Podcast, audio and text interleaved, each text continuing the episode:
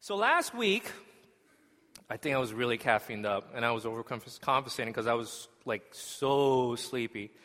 Uh, Sean knows this because uh, every time I, I work with Sean and like I take like five or six cups of coffee by like 11 a.m. or something like that. And I found out they actually was doing decaf, so no wonder. you know. Okay, so just to recap, we talked about the parable of the sower, and I used uh, Mark chapter 4, Matthew 13, and Luke 8. We focus on the parable and, and how it's a various response of God, I mean, of us. Um, so there were four different types of soil the path, the rocky ground, the thorns, and the good soil. Let me move, move up the slide. Okay. So, the first, the path.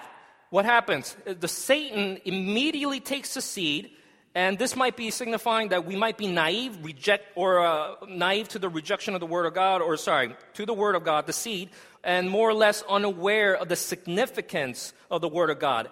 And maybe this is also a sense of spiritual blindness that we might be suffering from. Number two, rocky ground. Those who accept the word with much enthusiasm, but you don't really root down. There's no root. So when hardships happen, when storms come, a rain comes or whatever, wind, you just, you become uprooted. Right? Uh, so those who have, you know, maybe have a very easy access to the gospel and they don't root down that much, uh, during hard times. They don't, they don't meditate in the Word of God. And for some reason, the plant dies quickly as it sort of sprung up. And then thorns. There's too many distractions in the lives, and, and Jesus actually singles out greed and materialism. And you can try to uh, think about different interpretation with the Greek study, right? But the, the, actual Greek is the deceitfulness of riches or the seduction which comes from wealth. So it's very hard to get away from that understanding and that singling out of greed and materialism. By the way, regarding thorns, uh, scholars speculate that Palestinian wheat at that time could grow up to about six feet, also having a very complex root system. So even though you might grow up a little bit, you might sprout, you're not getting that much sun, and you can't really go deep as well because of these, this crazy root system that's there, right? So, these first three souls have something in common. None of them produce fruit. None of them produce fruit. It's only the good soil that produces food, right? That actually is planted well, it bears fruit, not just a bit, but abundant and prosperous. That's the idea. It's prosperous. It's almost like there's no middle ground. Like you bared fruit just a little bit, you did okay. No, it's just like you bear abundantly, and then there's the, the soils that did not produce any fruit. All right. Uh, talked about. Switching between apps. So, the question that I asked is how do you take the Word of God and make sure that they bear fruit for the long haul? How do we do that? In this life and age of where we are at, it's very difficult for us, I think, where it's so, life is so fast moving, things are so convenient, it's so crazy for us to live in that sense. In Galatians, in Galatians chapter 5, verse 22 to 23, it talks about fruit of the Spirit. It talks about love, joy, peace, patience, kindness, goodness, faithfulness, gentleness, self control. Against such things there is no law. When my, my, two kids, when they fight over food or whatever, I said, listen, guys, one of the fruits of this Holy Spirit is gentleness and kindness. Work it out. Because they, they don't understand because they're one and three, but you got to start them young. Okay. So we, we also, uh, I also talked about us mentality and God's mentality we thinking, all about me and now and, and where God is at. Okay, sorry. I thought I would be better at this. Okay, me, what can I get? Me and now, where God thinks of nations and us and the future in that sense. Um,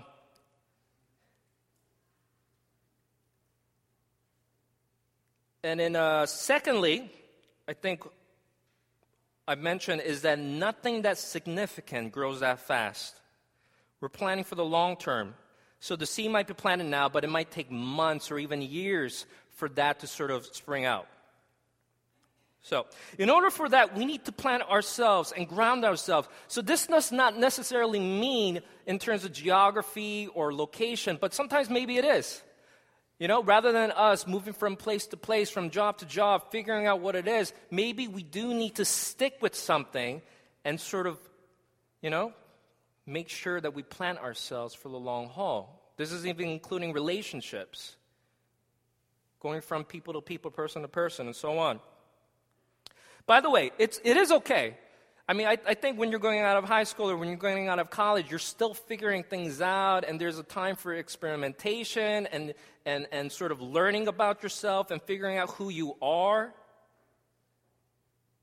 As long as it's with the intention of grounding yourself. As long as it's with the mindset that I have a specific purpose in mind of what I see or what God wants to do. And it can be somewhat general as long as you continue to work towards that specific goal. So, one example that I had here uh, is Ephesians. Uh, Ephesians chapter 4, verse 22 to 28. I actually did not have that specific verse up there, but I'll read it and you can believe and trust that it's there. Verse 22 To put off your old self, which belongs to your former manner of life and is corrupt your deceitful desires, and to be renewed in the spirit of your mind, and to put on the new self, created after likeness of God in true righteousness and holiness. Therefore, having put away falsehood, let each one of you speak the truth with his neighbor, for we are members of one another. Be angry, don't be angry and do not sin. Do not let the sun go down on your anger, and give no opportunity to the devil. Verse 28 is interesting. Let the thief no longer steal, but rather let him labor doing honest work with his own hands, so that he may have something to share with anyone in need. So when we're talking about planting the seed, one, let's say you are a thief, and we actually talked about this in our, on our house church this past Tuesday. You have to go from stealing, that was your profession or that was your way of your life. You stop stealing. Okay, maybe that was easy. But then you actually have to get a job. And then after that, you have to be generous with the money that you received. And if, I, if you think about just some, some of those things that you can work on in your own life, I mean, that right there, I can imagine maybe two, three years that you may have to work at, right? So, actually stopping the false belief and habit, it may be hard, but for you to really change that mind around, right, it takes time. It takes time. Lastly, you should plan. I challenged uh, you guys to sort of plan for the future, and I used uh, Proverbs uh, chapter 13, verse 22. A good man leaves an inheritance to his children's children. And sometimes when we make decisions, we have to think of the next generation. Somehow, what I do impacts the next generation. And, if you, and even if you do not plan to have a baby, which I know a lot of people say, or a lot of girls say. Not a lot of guys like, oh, I don't, I don't want to have a baby. But, all right, sorry, lost the signal. Okay. But it, if you are thinking in that implicational way, like if I do this, this and this may happen, and thinking for your children and your next generation, there's a bit of a more of a weight in the decisions that you make, isn't there? Because you realize my decisions are just not my own my own decisions impact others. And I think sometimes we mistake in that in terms of the way we think of sin as well. Somehow we think the sin that I have or the struggle that I have is just me and my own. No, your sin impacts others. This is realized so much when somehow when, when you see someone who'd been struggling and, and, and, and um, had kept this secret sin in their life, and all of a sudden is, is exposed. Your family is ruined, your marriage is destroyed. It hurts your children, right? And you can, some, for some of you, you can think about your own fathers or your parents or your grandparents or your uncles. For some craziness that has happened. You guys sort of flow with me? Ephesians chapter 5, verse 15 to 17, it says, Look carefully then how you walk, not as much, not as unwise, but as wise, making the best use of the time, because the days are evil. Therefore, do not be foolish, but understand what the will of the Lord is.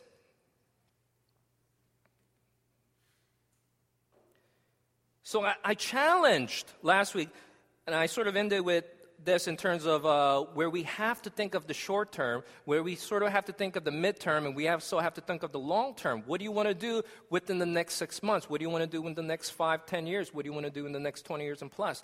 And you have to sort of think through that and move beyond our own fear and, and, and ideas of what ifs and actually make some commitments. That's a horrible word for some of us, isn't it? Like, ah, commitments. Ugh. It's like the boogeyman.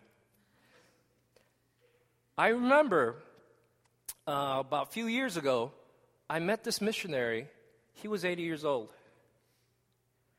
And we, were, we got to talking, and he just got, he just did his missions things starting then, right? He decided, he was, I think he had his own business and he was doing fairly well.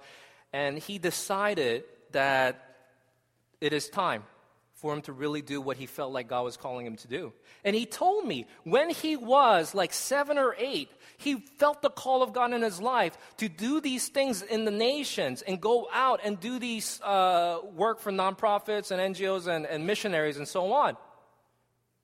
And he told me, Sam, I wasted 70 years of my life doing that because of this fears of what ifs and commitment and a lack of deciding.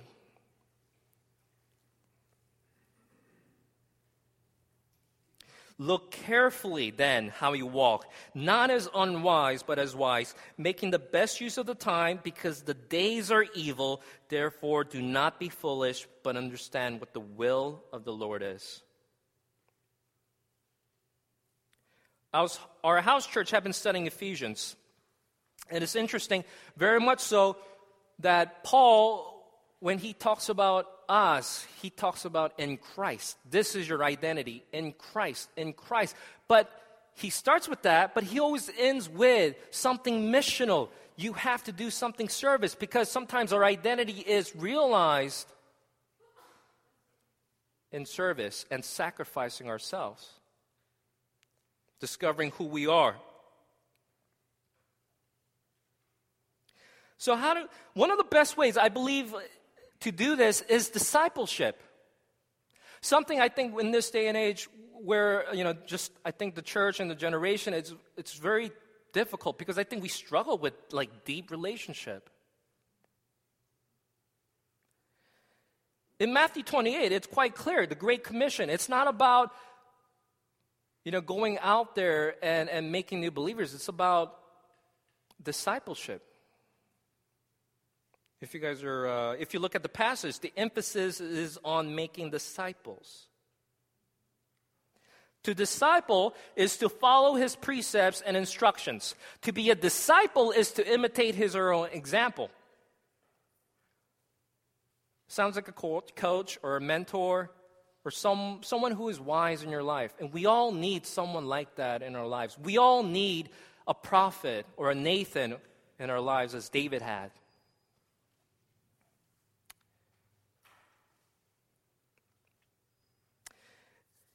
In a very basic way, it's like sort of like a child learning to speak, right?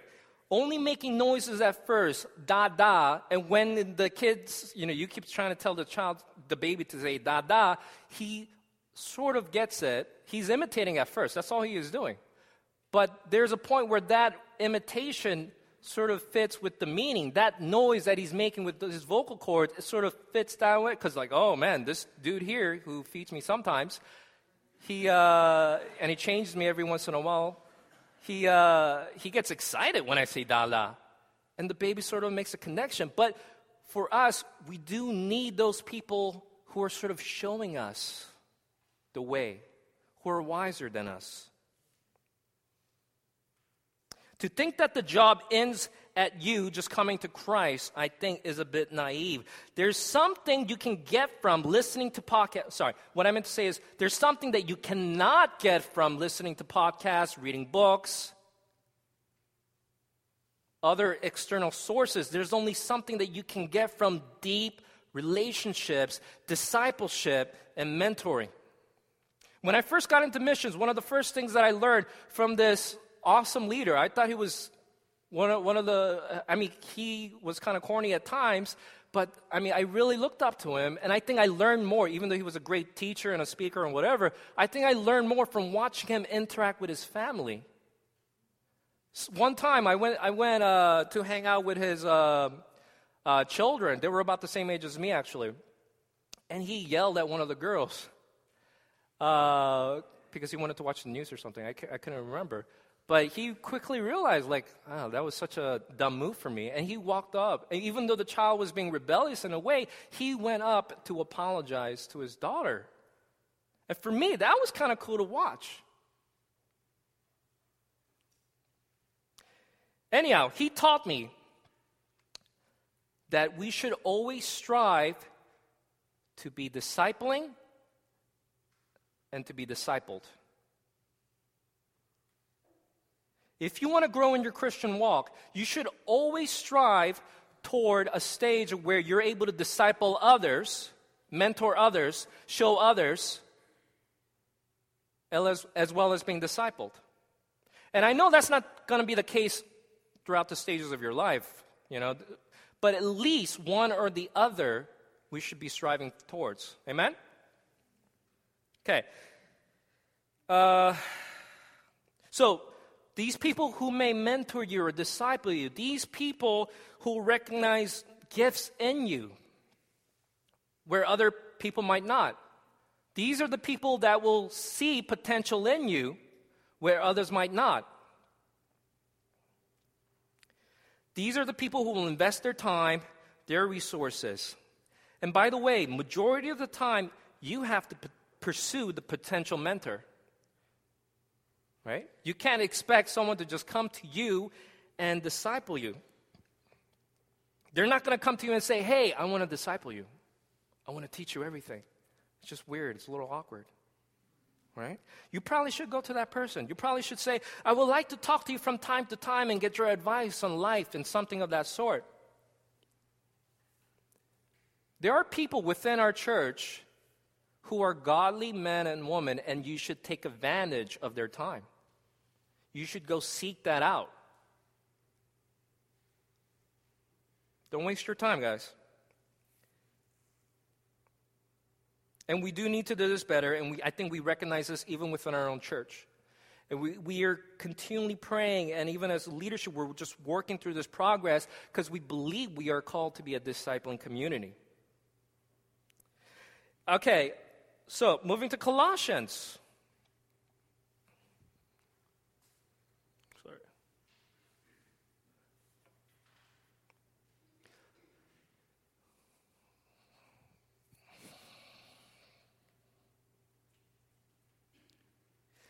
This specific passage is like a, it's a, it's a Christ hymn. It's a powerful statement in the person and the work of Jesus Christ. The first portion focuses on his preeminent role in creation. Second emphasizes his work as a redeemer. And now, to any Christians, I think in this time or elsewhere in any time on the stage, I think if you had any doubt in terms of what role you had, I think this would give a clear indication of what he is about. So the first stage, this, this uh, from verse 15 to 20, it's about the preeminent, a person of Christ. The first, uh, verse 15, uh, part of it is relationship to God the Father. Uh, second part is relationship to all creation. And then the third part is relationship to the church and to the new creation. And this is probably one of the more debated passages uh, in the New Testament in terms of interpretation specifically over the meaning of its poetic language and its theological significance. So, most argue, however, that this poetic quality in here, in this passage, suggests that Paul probably did not compose this. It was probably already existing. And what he probably did was he sort of remixed it, edited it. So, this poetic quality of this passage makes it more difficult for the modern interpreter to understand what Paul might have intended to communicate to the original readers. Now, there is this rhythmic pattern uh, in this. It's actually more clear in Greek, but there, it's uneven, and the stanza markers are really not that clear. And I think we expect in our, in our hymns and our songs things to rhyme and things to sort of da da da da da da da da da da in that way. So you may notice that there's two roughful, roughly parallel stanzas about Christ, which are constructed in the following: He is, He is.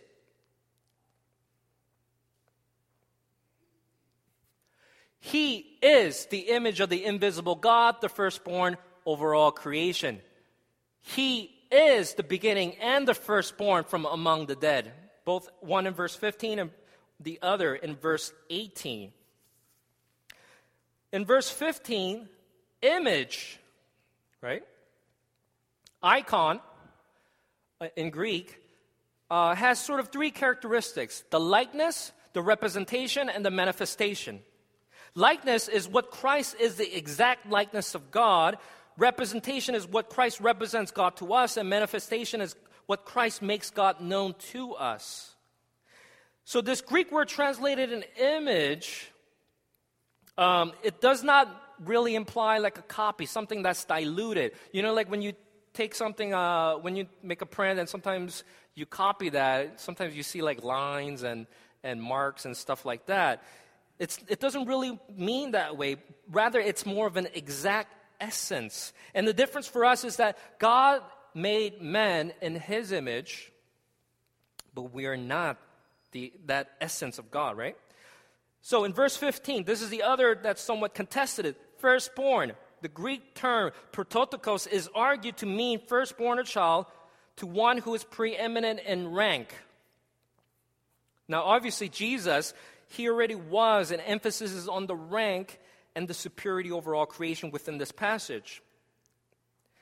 Now, what firstborn does not mean, it does not mean that Christ was the first being to be created, as somewhat the, the ancient Arians uh, in around the 300s, uh, where they argued, and it, it became somewhat popular because the first person who sort of came up with that, you know, like God is the, one of the first created beings, and he started arguing for that, and he was very anti-Trinitarian, saying that because uh, if you're equating that as God as a created being, he cannot be part of the Trinity, right? So, and, and all that understanding of Trinity sort of uh, crumbles.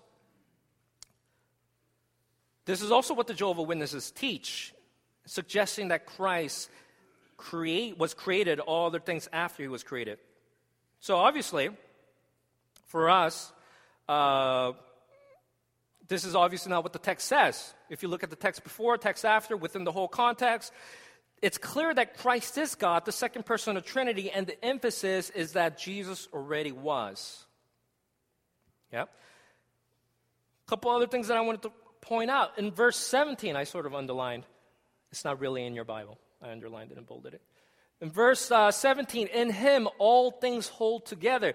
It's sort of the Greek word, it sort of means to exist and to, um, let me see what I had here. To continue to endure and exist. Right? That, that, it, that all of creation is sort of held together by him. And that's important for us to understand as I go into the next uh, next point, further a little down. Verse 18, firstborn from among the dead. Here's the reference of Jesus as a firstborn from among the dead, which argues sort of a chronological priority, right? That Jesus was the first to rise from the dead, to be resurrected in this new creation era, looking forward to age to come, the new heavens and the new creation. And then verse 20, reconcile to himself all things. It's not God reconciling himself, right? God never has this need to be reconciled to you. It's us being reconciled to him. That's an important uh, thing to make. Now, in this passage, Paul is declaring that Christ is Lord of both worlds, right? That Christ is Jesus is the Lord over the cosmos. It's not just within here, within now, within this space, within this confinement. It's beyond us that the Lord is Lord over all, essentially. If Christ is Lord over all of God's creation, then those in Christ have been transformed into a new creation and embody God's reconciliation of all things. We see it in 2 Corinthians chapter 5 verse 17. Therefore if anyone is in Christ, he is a new creation. The old has passed away, behold the new has come. We're going to get into a little more practical just now. I just wanted to get into those couple different uh, points. So, the Creator's ultimate goal for the fallen creation is a reconciliation or restoration of all things, and this goal has already been achieved on the cross. Now, the theological conviction implies a practical point as well that as part of the new creation, we are to live this out in every part of our lives. There's no area where Christ is not the Lord of all.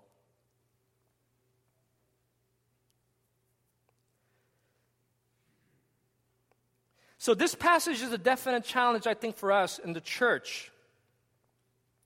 With the sacred and secular divide to some extent, there was a separation of secular and sacred, and I think a lot more in the previous generation. And I think for us, it's a little bit more, you know, we, I think we see things a little bit more uh,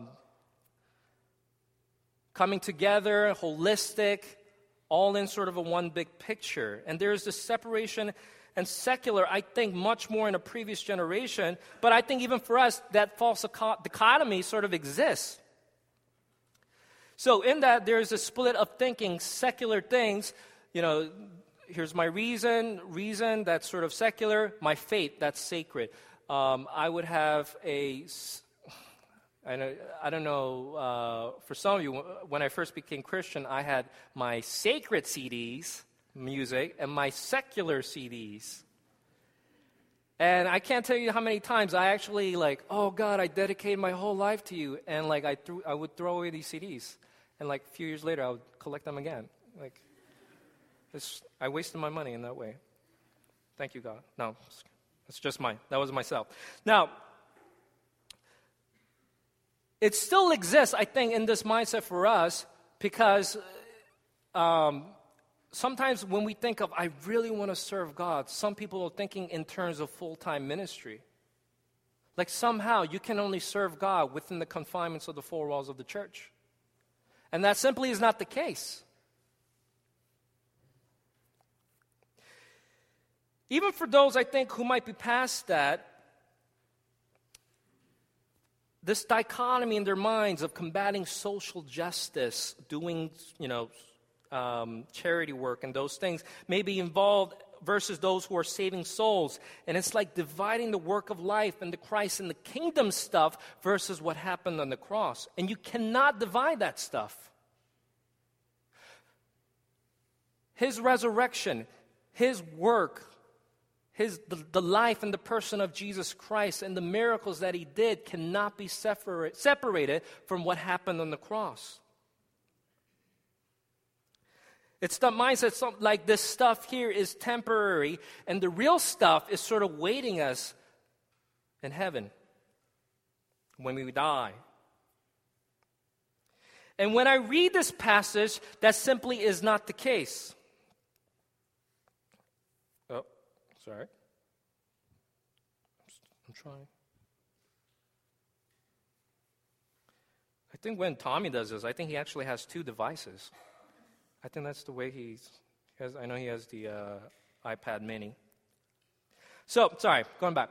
When I read, when I read this passage, uh, I don't think that's the case. I think this argues for this holistic outlook that I was talking about, and I think we realize that what he meant is reconciling all things to himself.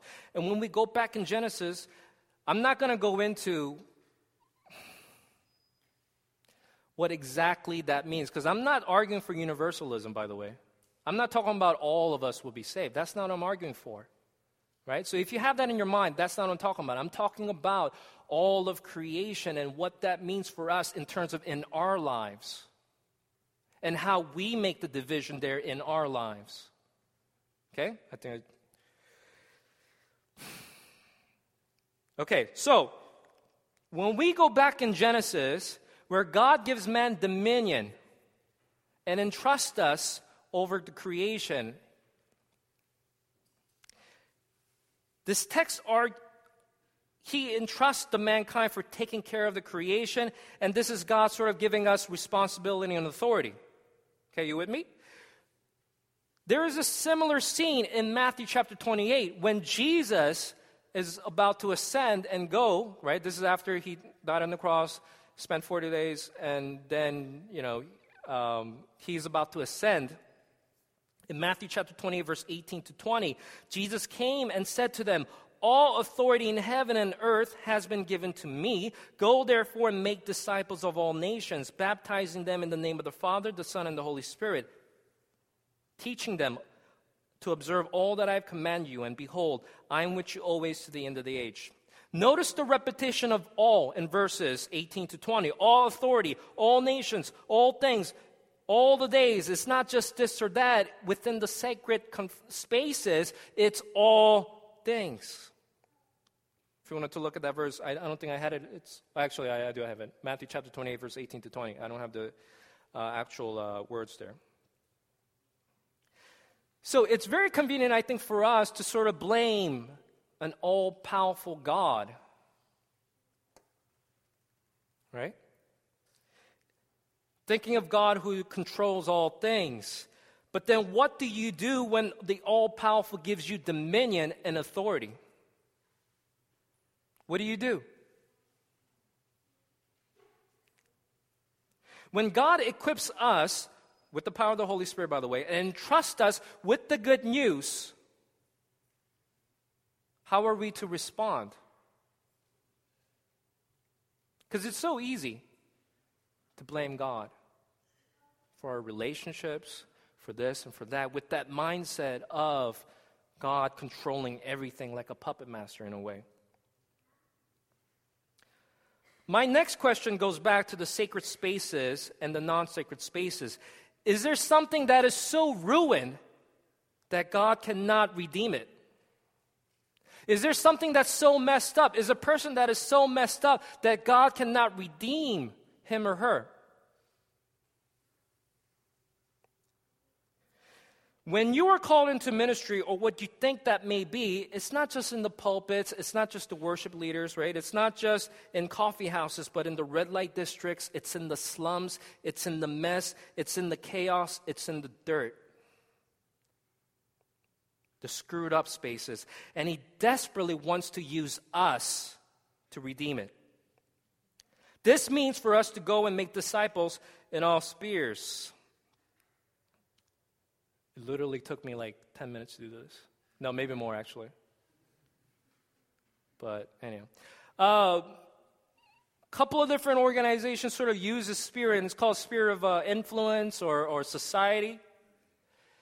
And sometimes I think when we think of the mission of God and the Great Commission and, uh, and, and what we are to do, to this general calling, sometimes we confine it into a very tiny and narrow area.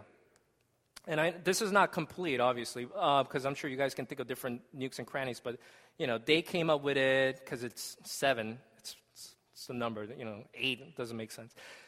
So there's arts and sports, there's family, there's business, technology, and science, there's government, there's religion, there's education, and media and communication.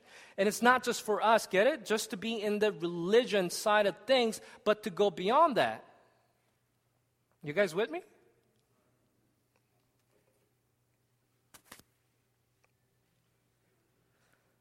I know uh, this one organization, uh, the president's son, he's really taken this to heart, and he's been doing movies with the intention of redeeming that space and sort of injecting gospel in that area. And right now, uh, he, he's, he is somewhat established because he had, I think, two different movies uh, that were out in uh, the theaters. I can't remember for the life of me. Uh, but he also did some uh, series with ABC. I think he did the Path to 9/11, and he did a bunch of other different stuff. So he he's not like some strange Christian guy in the corner, right? He's he's trying to do stuff in the mainstream. And right now, I know he is trying to create a, a, this movie about the three men, the three warriors that protected King David. And I, I saw the, the sort of the, the outline for this, and it's awesome. And, it, and I, I used to think about it too, like, oh, I wish I had like the gifts to sort of create this movies, to sort of retell the story using, movie, uh, using the cinemas. Right? So there are people doing that. That's just one example. There's people who are doing that in the music. There are people doing that in government. There's people who are doing that in education. There are people who are doing that in sports and arts and whatever else beyond these areas of influence. We need artists. We need the business minded. We need those who can create along with those who can fight injustice in the court of law, not just preach it.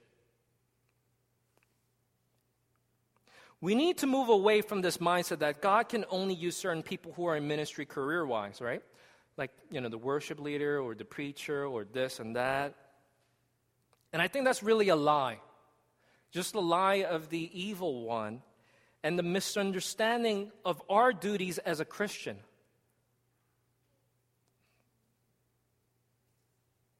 Kingdom of God is not only made of pastors, teachers, worship leaders who do the work within the walls of the church, but it's also those who are involved in charities and nonprofits and, and mission organizations. And not just those, actually. Kingdom of God is also made of musicians, doctors, entrepreneurs, plumbers, mechanics, tax collectors because those are the very own that sometimes God chooses to use in the kingdom of God.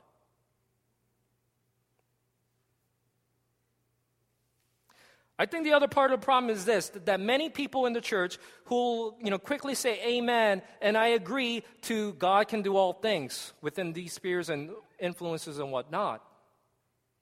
But we hesitate when you know the point is the finger is pointed at us and say God can do all things through you. Maybe that's where we sort of stop there and realize, well, you know, I don't know. I start doubting if God can do all things through me, you know, in that sense. But who are we to say that God can move through one person or another? If he can use a donkey, if he can use fishermen, if he can use tax collectors, God certainly can use you, right? And that's sort of what I'm trying to drill I guess, moving, moving from where we were talking about planting the seed in your life, the Word of God in your life, how can you take that and make sure that it produces fruit within your sphere of influence, where you are at or where you're going to be? So I challenge you guys to dream dreams and think of ideas and, and innovate because we serve a God who's an awesome innovator, who's an awesome creator. You're not limited. You're not limited. What can you do? How can you serve? How can you use the seed? How can you use the gift that is in your hands? You know the parable of the, the talents where, where the owner sort of leaves for, for vacation or whatever, I don't know. But he, he has three servants, give some money to you know, one, give uh, less money to the second one, and give a, uh, some uh, talents and money to the third one as well. And the third one was so afraid of using what God gave this person that he hid it where no one else can find it. Think about that. Those other two, they took risk. If they invested in business, if they did something with that money, it means they took a risk to create something with what God has given them. And my challenge, I think, for you guys this morning the story of Christianity does not end with just Jesus on the cross, right? It's about the resurrection. It's the hope of the future. It's being able to create in this, what we consider secular and sacred spaces, and all the above. He is the Lord over the cosmos.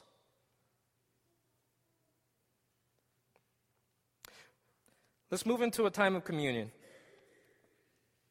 And as you take the body of, of Christ and blood, remember, you are a new creation. Therefore, if anyone is in Christ, he is a new creation. The old has passed away, behold, the new has come. Find your calling in that. Find your destiny and meaning in that.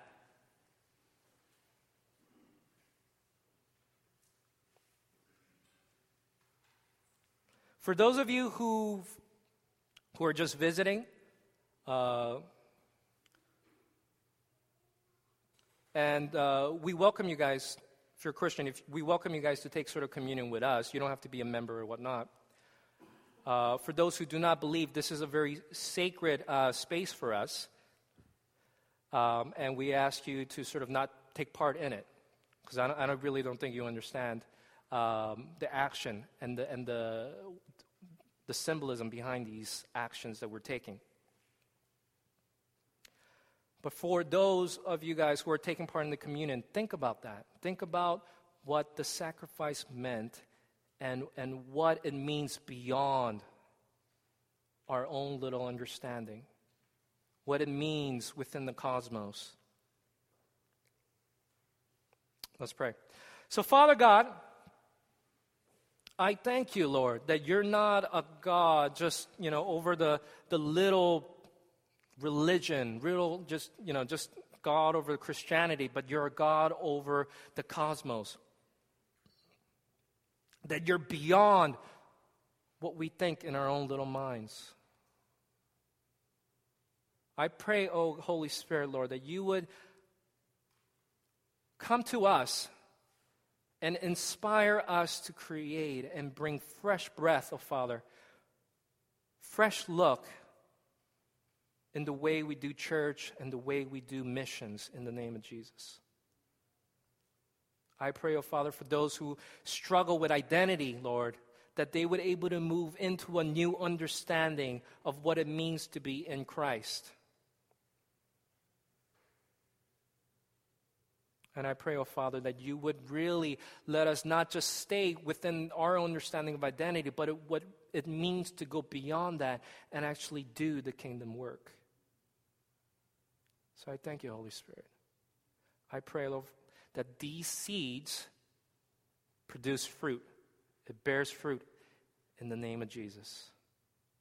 Amen.